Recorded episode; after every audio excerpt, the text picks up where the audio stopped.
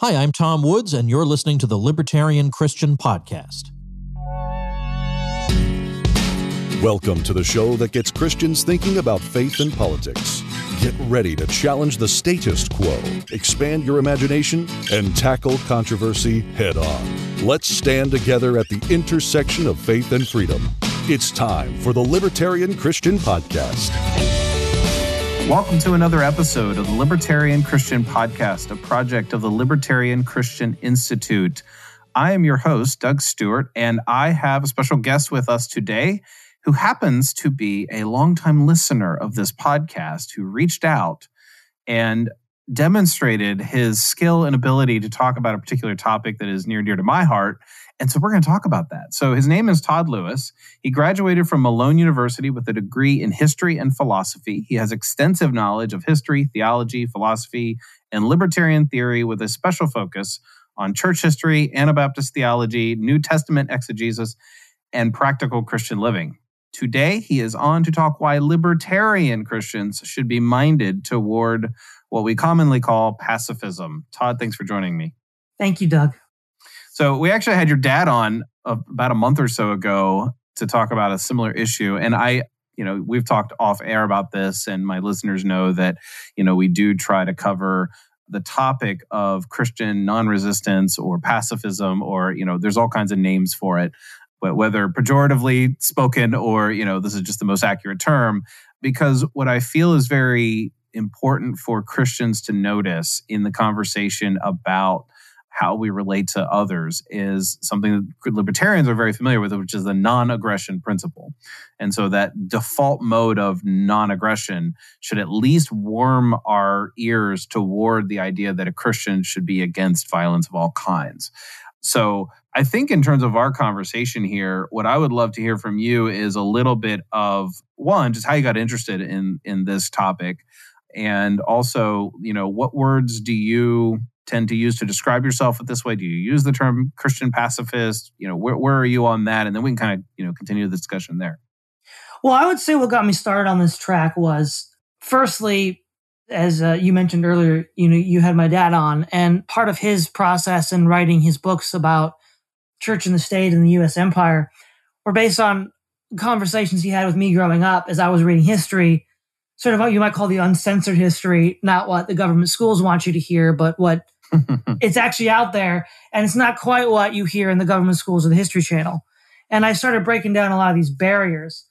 And there was a point where I was right around the time of going to college where I was getting old enough to have to think about the draft. And at that point, I would have taken a just war, a principled just war position. The problem is the US government doesn't really recognize that as a position. You either are a pacifist, in which case you can, you know, have a selective service exemption, or you're not. And so we decided, well, let's take a deeper dive into this issue because we need to know what to say on this question. And dad started with the politics of Jesus and John Howard Yoder. He read that. He mentioned that I should read some of these other supplementary materials. And because I was a historian by profession, I was thinking, well, well, what's what's the historical track record genealogy of this? Like, what's how far does this go back? And you know, if you follow it all the way back, this is a bit of a contentious claim, but I think uh, Kalantzis and Sider in their recent works, Caesar and the Lamb and the Christians on Killing, would bear this out that that was the original position. Prior to Constantine, there was no other position on this question of war. And then the, the debate begins after that. And so what I would say is that looking at the how, how early it was, and then how there's this very compelling exegetical argument made by the likes of Yoder and Hauerwas and others that you you come up to a position like that. And then that's what sort of convinced me that the just war position was inadequate. But the sort of impetus for that was figuring out what to do with the selective service. Because while technically we don't have a draft, there's still a draft on the back burner, if you will, in case of an emergency, unquote. So we had to figure out what to do with that. Mm-hmm. Now, as to the term pacifist, eh, this is actually how I actually found the Libertarian Christian podcast was looking up videos about Christians talking about pacifism. And your third episode was on pacifism. And I watched it and, or listened to it rather, and it, and it came through. And I was like, yeah, this is a very interesting discussion. And I don't remember, you had like four or five people involved in that episode, but one of them said that the word pacifist often has the negative connotation of being passive or inactive or just standing by as a spectator. And and ultimately that is unfortunate. And a lot of people do think that way. It's a let me put it this way. I don't object to the term pacifism if by that you're you're saying that this is this is the best descriptor you have for me and you're not using it as a gist of uh, mm-hmm. a way to shut down the conversation because yeah labels like that can be effective if they're used to you know in, in good faith and so really it's more the intent of the user of the label but there's a term that i really like that i think is better than pacifism and it's a part of the, the anabaptist tradition it's the german word wehrlosigkeit and it means either to be defenseless or to go about weaponless, which within the context of living out Christ's teachings of loving your enemies and loving your neighbor, which I think has a more positive definitional aspect to it than how the pacifism unfortunately has a more negative yeah. connotation to it. Yeah, I think in people's minds, the idea of a pacifist is someone who just literally stands by helpless and watches, you know, a gunman in the restaurant kill other people. And it's like oh well yep i'm helpless because i'm following jesus. It's too bad. Like that's kind of the impression people get. Whereas if you ask people who are strong pacifists like hauerwas yoder uh, although he's passed but like these people who are theologically inclined and have a rigorous defense of it it's not really about being helpless and defenseless it's really about being minded toward a broader, longer vision of how do we relate to one another in a way that reduces violence overall without the use of, you know, either preemptive or reactive violence. And so you can maybe criticize the person who stands by with his arm, with, you know, shrugs his shoulders and says, I can't do anything because I'm a Christian you can criticize that, but you can't really criticize people who are very thoughtful toward how do we embody an alternative politic that demonstrates who Jesus how Jesus wanted us to live. Mm-hmm. Yeah. Well, one other thing I, would like to add is w- without getting too much into the history of it, because it's a little bit beyond the scope of this, but the tradition that I would I, identify with is, is this has always existed after Constantine. In the fourth century, there was a sect of the Donatists called the Rogatists, which were adhered to these principles of pacifism. The Waldensians of the Middle Ages mm-hmm. were often another famous example. And then, of course, beginning in the 16th century, the Anabaptists themselves. And I think the reason why this thread strand continued was because in the West, especially in England and the United States and Canada, a more tolerant position towards dissenting religious belief developed, such that they weren't snuffed out as some of the earlier traditions were. I know that many of our listeners are interested in the history and sort of the the backstory and context of you know how these developed. But I also know that when it comes down to it, and I don't think you would agree, what saith the scriptures is sort of top of mind. And so when you, you reached out to me and said, "Hey, we should we should talk about pacifism," I have this sort of you know unique take on it, some a different way to present it and, and defend it. Let's go to scripture and let's start where where that is. What is your scriptural basis for pacifism? Yeah, yeah, uh, briefly, I, would like to say that in this broader debate that's been going on for the last 30, 40 years between the just war tradition and the pacifist tradition, one thing that I, I really have been disappointed at is, except for maybe a few highlighted verses, maybe Romans 12 and 13, obviously, Romans 13 is a football that gets kicked around, Matthew 5, there's kind of a lot of a, uh, not a lot of attention to the, the passages in scripture that could be relevant to this issue. And so briefly, I'd like to divide it into two sections, Old Testament prophecy and then New Testament praxis. So, you know, P and P, prophecy and praxis.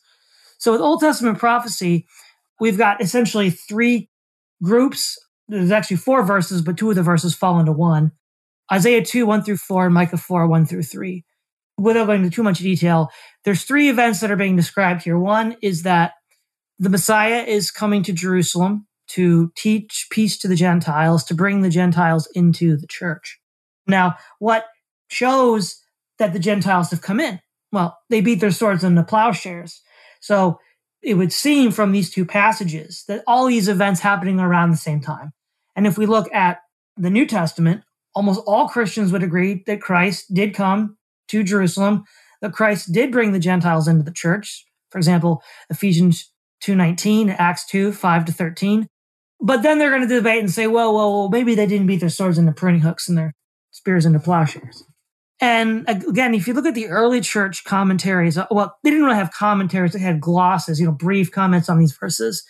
But the glosses they have on these verses are consistently taking in a pacifist position of the, the now and not yet. Now in the church, because the Gentiles are in the church, but not yet in the world.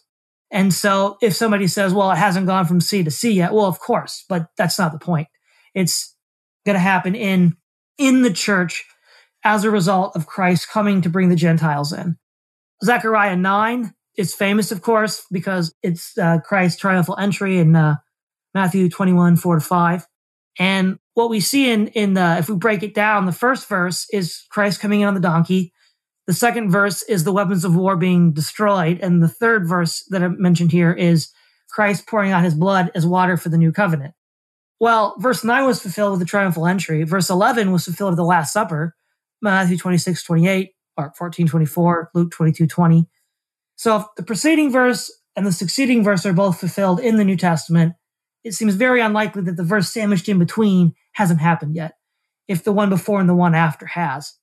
Hosea 2, 16 to 18 talks about God betrothing his people.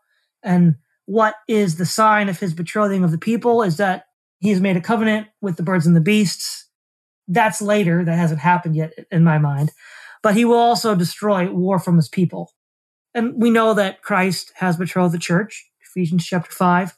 So that has also been fulfilled in the New Testament. And all these prophetic passages about Christ point out that the proof of these things happening is that at least the Christians no longer practice war. Now, then somebody might say, well, okay, that's all well and good, but what does the New Testament say? What does Christ actually teach us? What does Paul actually teach us?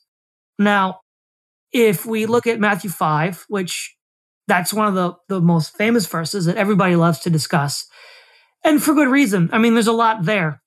I would say the important thing about the Sermon on the Mount is that these are antitheses. So the first two, not lusting and not hating, you know, everybody would say, yeah, definitely, you know, we shouldn't do that. And they take the radical about face of these antitheses at face value. But when it comes to the latter three antitheses, they'd say, well, no, I don't know if it, we should take it that radically. Mm-hmm. And, and I would argue that the grammatical structure doesn't change. So the first two antitheses that almost all Christians take at face value, the same grammatical structure exists in the latter three, which means we, we would need really, really good reasons, reasons I don't think have been provided to not read them in the same radical point counterpoint way. And if we do that, I think we come up with a very much more radical Christian ethic. And so, for example, when it says, you know, do not resist the evil one, you know, the Greek word pronopos could mean Satan himself, evil in general, or the evil person. Well, obviously, we're told to resist Satan and we're told to resist evil in general. So it has to be the evil person. And we kind of know that because the example of going an extra mile, you know, conscripting someone as corvée labor is a sign of conscription, of occupation. And so it's a kind of passive noncompliance, a kind of civil resistance, if you will. Mm-hmm. You're, you're sort of, it's like when Paul is thrown into prison and he says, you threw me into prison, a Roman citizen without trial, and you want to hush this up? No, you got to come and take me out of prison and deal with the consequences of what you just did. It's a kind of lever. It's kind of a judo throw where you leverage the power they have against them. Mm-hmm. And so basically, this kind of actually segues very nicely with that statement that was made in your third episode that a Christian ethic might demand more than what libertarian theory requires. That's sort of what Christ is doing with the law of Moses in the antitheses. So, for example, you know, you were supposed to restore a cloak to a man at night.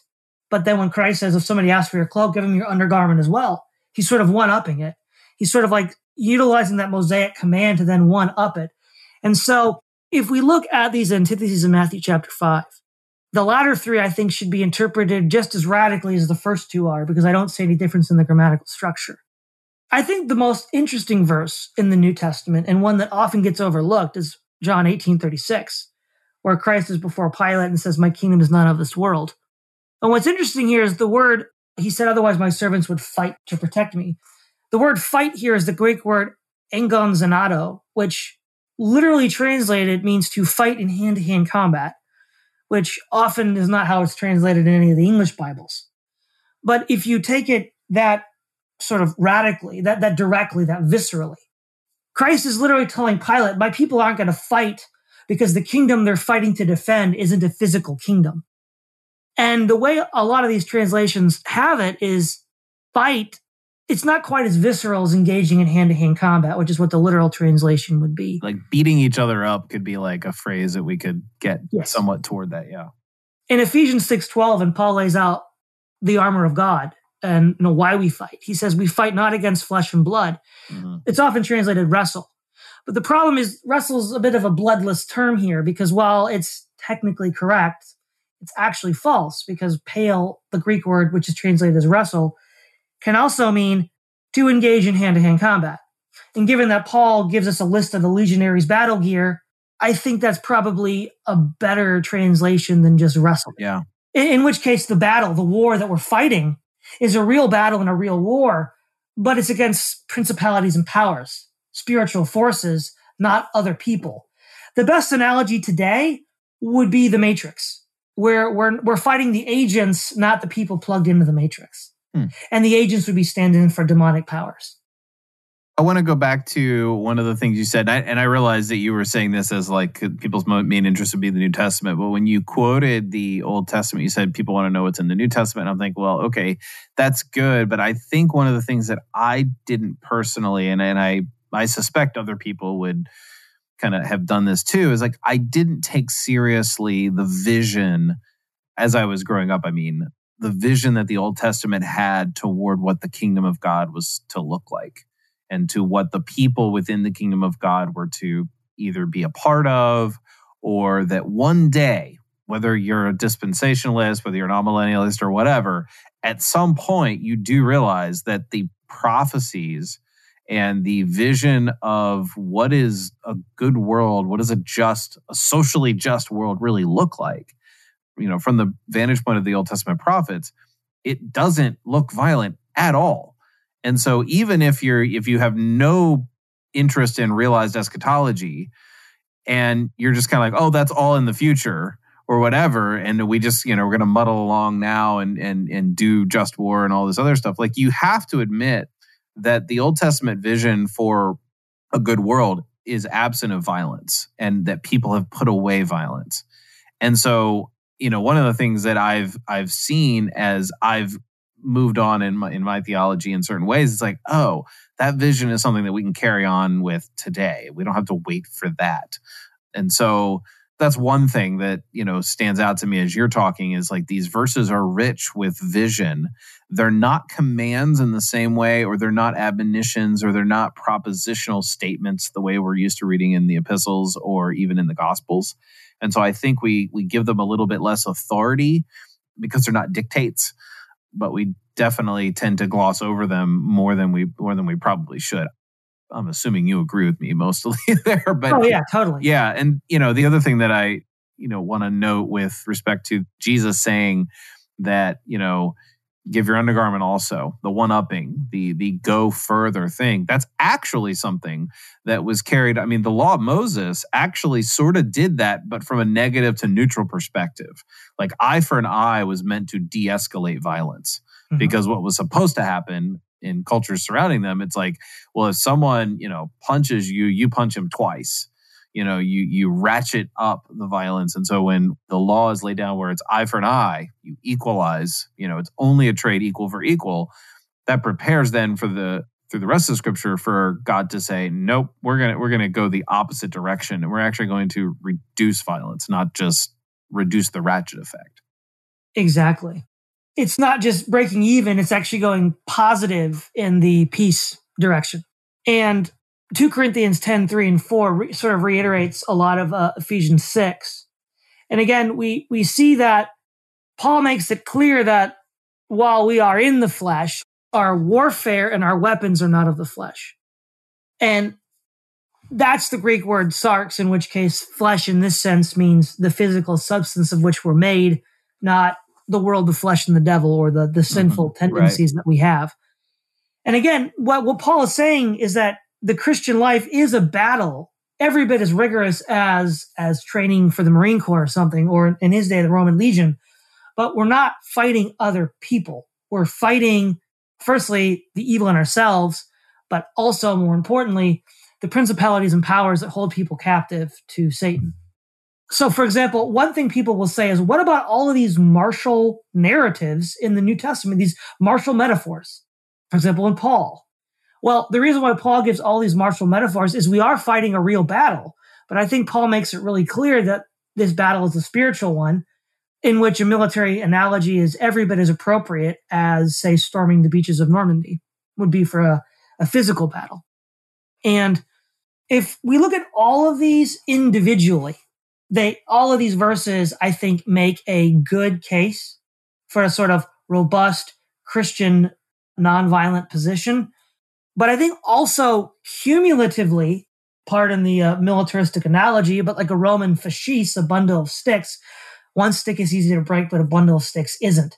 They cumulatively make a fascis of an argument that's difficult to break.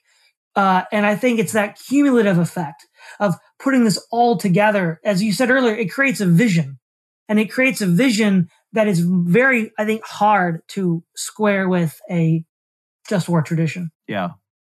I know that when we have these conversations about pacifism, especially when we're dealing with libertarian ethics, because there's always the there's the personal side and then there's the sort of national policy side. Like what should America do or what should my country's military do or should I be in favor of my country's military and you know what should foreign policy look like versus what do i personally choose to do? Like do i personally carry a gun versus own a gun versus do i you know sign up for service? So there's a lot of there's the personal side and then there's the policy side of things. And so we've been talking a little bit kind of maybe a little bit back and forth. Do you have any thoughts on how to sort of conceptually parse out whether a christian should be part of this? Like should advocate for just war versus maybe there's room for some self defense? Like where do you, where do you take that sort of delineation?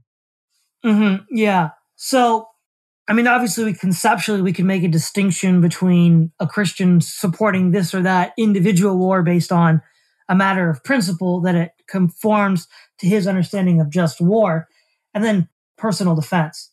I would argue that when asking any of these questions, the first thing that we have to look at and ask is what would Christ do, right? Because Peter tells us that Christ was a lived example for us to follow.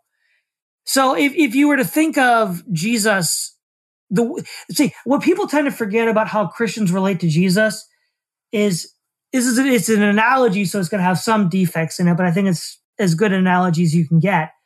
If you think about like the Greek schools of philosophy, when these people were following their teachers like Plato and Socrates and Aristotle and the Stoics, they looked at the leader as someone that they were going to imitate and follow.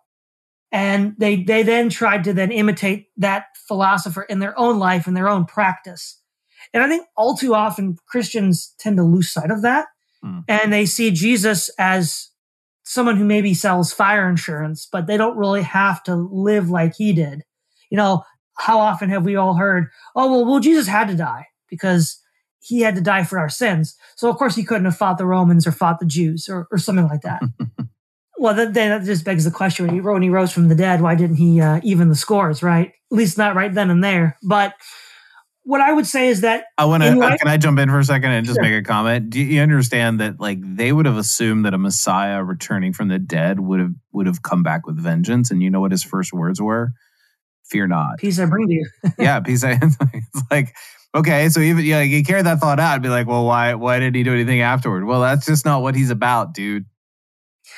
Well, yeah, and I would argue that the real question we need to ask ourselves as Christians is, is how did Jesus relate to the kingdoms of the world, and how did Jesus relate to people that tried to kill him? So, right, we have two issues here, yeah. right? National policy issues and then personal issues. Well, Jesus was surprisingly unconcerned with the affairs of the world, where he called Herod that fox. Uh, he doesn't really care about what's going on in the kingdoms of the world. And the people in his own little corner of Judea that tried to kill him, you know, he he didn't he didn't rebuke them. He didn't fight back or argue back against them with with hate or malice or violence. You know, no violence was found in him, Isaiah says. So, yeah, that's about as propositional of a verse as you can find to describe Jesus. Exactly. And and I think I think again, I really like that focus you had of a vision that's being pointed to. And if we look at the life of Christ, how he relates to the to the state and to those who who try to kill him, I think we see a specific vision, and that vision, I think, clashes pretty severely with a just war position, or I'm going to blow you away because I have a six shooter position. Hmm. So let's talk a little bit about how this directly ties into libertarianism. You know, you you talked about that with me off, you know, before we turned on the mic, as it were. And, you know, some, as a Christian, I think we've kind of made the case that as Christians, we should be minded this way, if not give it some semblance of, I guess what I'm trying to say is that many Christians who are libertarians write off pacifism. And I've even heard a few of them say that it's immoral or it's unethical. And, and I understand why they say that because in their minds, they're imagining a certain piece of situation that if a pacifist let happen, it would be an immoral thing. And I would even tend to say, yes, you're right. At the same time, I think these conversations that I like to have with people like you, people like Ron Sider, uh, I can't remember some of the other guests that we've had on who've come on to talk about this, your dad, is that this is not something that should be so out of bounds for a libertarian to accept because of the non aggression principle. But as a Christian, it's a little easier to say, oh, well, hey, here's the scriptures and, and here's the evidence and, and here's where we're going to, you know, come out on it. You should really weigh these things heavily. What about the libertarian? Like from the libertarian side of our brains, if you will, why is this of interest? Yeah, I think there's a there's a couple ways you could tackle this. I think one is certainly if one is a Christian libertarian, and having read Christian libertarian material, I, I noticed that Christian libertarians often kind of get it both ways, right? They get it from certain groups of Christians who don't like their anti state position, and they get it from certain kinds of non Christian libertarians who view Christianity as either a kind of neo Puritanism where the state, they're going to use the state to stop us from having fun if you don't like it, or it's going to like be a neo crusade where it just whitewashes imperial wars what I would argue is if you take a sort of holistic reading of, of these New Testament and even Old Testament prophecies, what you end up getting is a vision and a perspective that would not lead to those kinds of aberrations that they're afraid of. And that they, while while a, a Christian worldview may not be libertarian necessarily, it might not. It depends on how it's cashed out in, in, in time. But one truly rooted in a deep understanding of scripture would not be one that would violate their rights. And so they wouldn't need to fear that in the way that they might maybe need to fear living next to a, you know, ISIS or living next to the Aztecs or something where that kind of religiosity would lead to aggression against those people. As, as far as also libertarianism and pacifism, I, I know that Bob Murphy is a libertarian pacifist, so it's certainly a, a live question qua libertarian. And he's he has his own rational choice theory based on doves and hawks which as far as i can remember is the idea that every violent action to redress a wrong runs a higher cost not just financial cost but you might actually die. So in a kind of game theoretic perspective it's better to take the nonviolent route because odds are you know you're, you're going to have a solution that's less costly both in terms of blood and treasure I, I don't think I knew that that was Bob's angle on it. That's interesting. Now I have another guest I can have on to talk about this from yet another perspective. exactly. Well, because well, what's interesting about Bob Murphy is is he's trying to make an argument directly to libertarians. So he's not going to make a theological argument. He's using a rational choice theory argument. So, what else would you have our listeners know that is important to this debate or to this discussion or theological inquiry. Yeah, I think one thing that is really important to bring out on both sides of this debate is that there are a lot of people that are embedded in faith traditions that, for better or for worse, create a certain set of assumptions and heuristics that they use when they read the Bible. So that's how you could have, you know, a pacifist and, and a just worth both read Romans 13 and come to completely different conclusions. Or you could have, you know, a Catholic, a Protestant, and an Orthodox read the passage of where Christ gives Peter the keys of the kingdom, and you get completely different interpretations. Mm-hmm. In, in part, it's because these are all informed by faith traditions that they're embedded in. And in order to get beyond just the sort of impasse that seems to happen all the time, I would I would invite people to one step out of those faith traditions and try to understand how the other side could could conceivably articulate that position on the, uh, that particular passage. That doesn't mean you necessarily have to abandon your faith tradition. It just means you step outside of it long enough to to look at it that way. My wife and I often call this borrowing a position for a little while. There you go. To, to kind of try it on. And the other thing that I would say is a lot of times people think they're doing exegesis when they're really doing eisegesis. And the eisegesis they're really doing is infusing their own faith traditions interpretation into the passage without necessarily doing the due diligence to see if that passage uh, really says what that faith tradition wants it to say. Or, or also, there are passages that are incompatible with certain faith traditions, which are de facto ignored. And that's maybe even worse.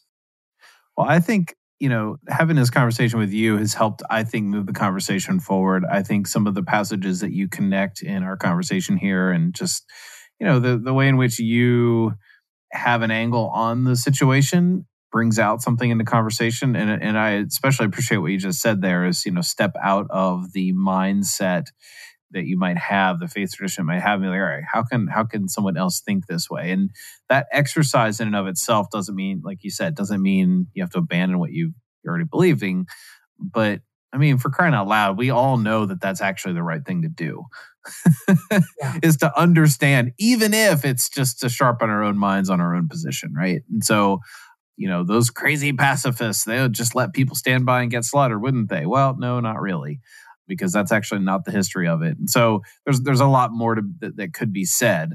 But I really appreciate you coming on to have, you know, kind of further this conversation with me and to you know bring it to our audience. And i'll have to say i'm really appreciating that one of our listeners is now a guest on our show. And this is actually you're not the only you're not the first one but like just in sense of like hey you reached out and we had a brief conversation and this was like hey this should be this should be a podcast. So that was that was just this was really great. And i, I uh, encourage all of our listeners to reach out to us and connect. You know in a future episode you might be you might be a guest too yeah, maybe. so, Todd, I appreciate you coming on and, and furthering the conversation with me. Well, well, thank you very much, Doug. I'm glad to be here. Thank you for listening to another episode of the Libertarian Christian Podcast. If you like today's episode, we encourage you to rate us on Apple Podcasts to help expand our audience. If you want to reach out to us, email us at podcast at libertarianchristians.com. You can also reach us at LCI Official on Twitter. And of course, we are on Facebook and have an active group you are welcome to join. Thanks for listening, and we'll see you next time. The Libertarian Christian Podcast is a project of the Libertarian Christian Institute, a registered 501c3 nonprofit. If you'd like to find out more about LCI, visit us on the web at libertarianchristians.com. The voiceovers are by Matt Bellis and Katherine Williams. As of episode 115, our audio production is provided by Podsworth Media. Check them out at podsworth.com.